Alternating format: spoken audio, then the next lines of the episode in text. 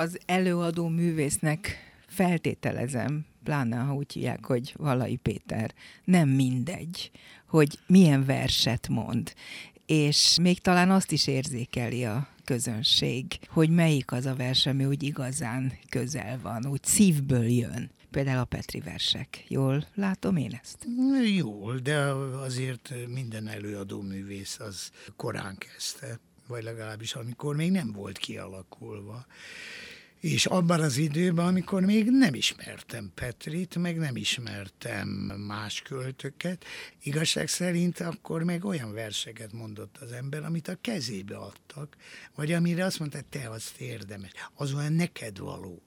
És aztán ez valahogy egy ilyen, nem tudom a korszakot, hát tudnám, de most mit mondjak múlt ezre évből évszámokat, aztán kialakult, hogy tényleg ki az, akit érdemes mondanom, és ami, jó, ami úgynevezett jól áll nekem. Na, mondjunk ilyeneket. Konkrétan például ez a kezdeti korszakhoz, még főiskolás voltam, és akkor jelent meg az Üvöltés című kötet, amerikai beat költők. Igen. És a Gregory Corso, meg felringetti, aki most kapott, csak nem vette át. Igen, ezt a bizonyos évesen, díjat, amit itt nem amit akartak neki küldeni. mert azt én 50 év után kívülről tudom ezt a verset, és azt hittem, hogy egy hosszabb körutat tehetek majd a Magyarországon felringetti az Elme Vidám parkjait. Na és az nagyon jól állt, és valahogy nem volt, hát nem volt még az üvöltésnek az első kiadása, Kerouac, Ginsberg. Igen, emlékszem, az hát nagy azért ez egy tett volt, nagy... hogy ha megvettük azt a kötetet, nem, nem azért, mert drága volt, hanem azért, mert ez olyan kicsit a periférián mozgott igen, ez az egész. Volt. És hát így egyszerre zúdult ránk ez a szabad vers, és a, a vallás, a szabadság. És annak idején elmentem Orbán Ottóhoz, illetve valaki mondta, hogy menjek el Orbán Ottóhoz, mert mondom, ilyen versek kellenének nekem, csak magyarban.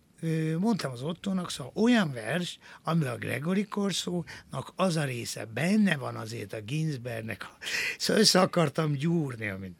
És az Otto ilyen spleen, azt mondja, ilyen verseket én írok, mondta saját magára mutatva, és odaadta a szegénység fokozataival, ami uh-huh. hét vagy kilenc. Ez egy sorozat. És tényleg.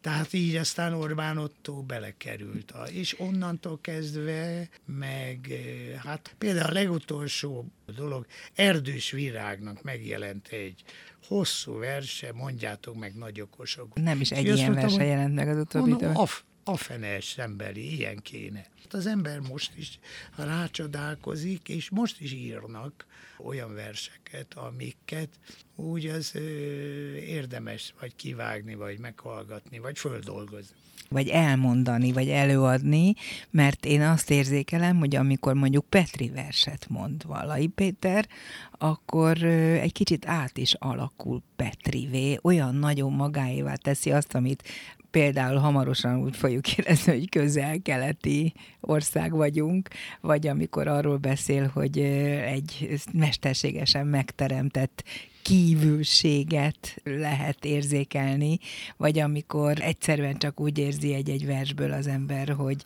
ez a Petri előre látta mindazt, ami be fog következni, miután ő már nem lesz közöttünk.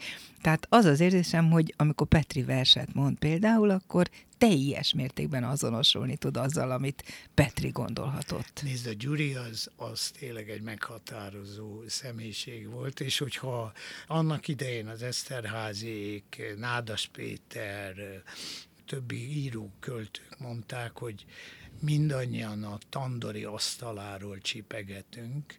Petri Gyuri is mondta egyébként, hogy ő minden tandori asztaláról a morzsákat. Tehát az elmúlt 20-30 év költészete, elnézést, ha valaki nem így gondolja, de a Gyuri valahol benne van. Szóval amit ő, hál' Istennek nagyon sokat írt, és amit ő megengedett magának versben, és, és kidolgozva ráadásul. Tehát hát például én emlékszem a 80-as évek elején, amikor születtek a nagy ilyen Oroszország, Leonid Brezsnyev halálára, meg különböző ilyen nagy versek, Azt ő az internacionalizmus munkás mozgalmának a nagy képes könyvét tanulmányozta. Konceptáros nincs tájára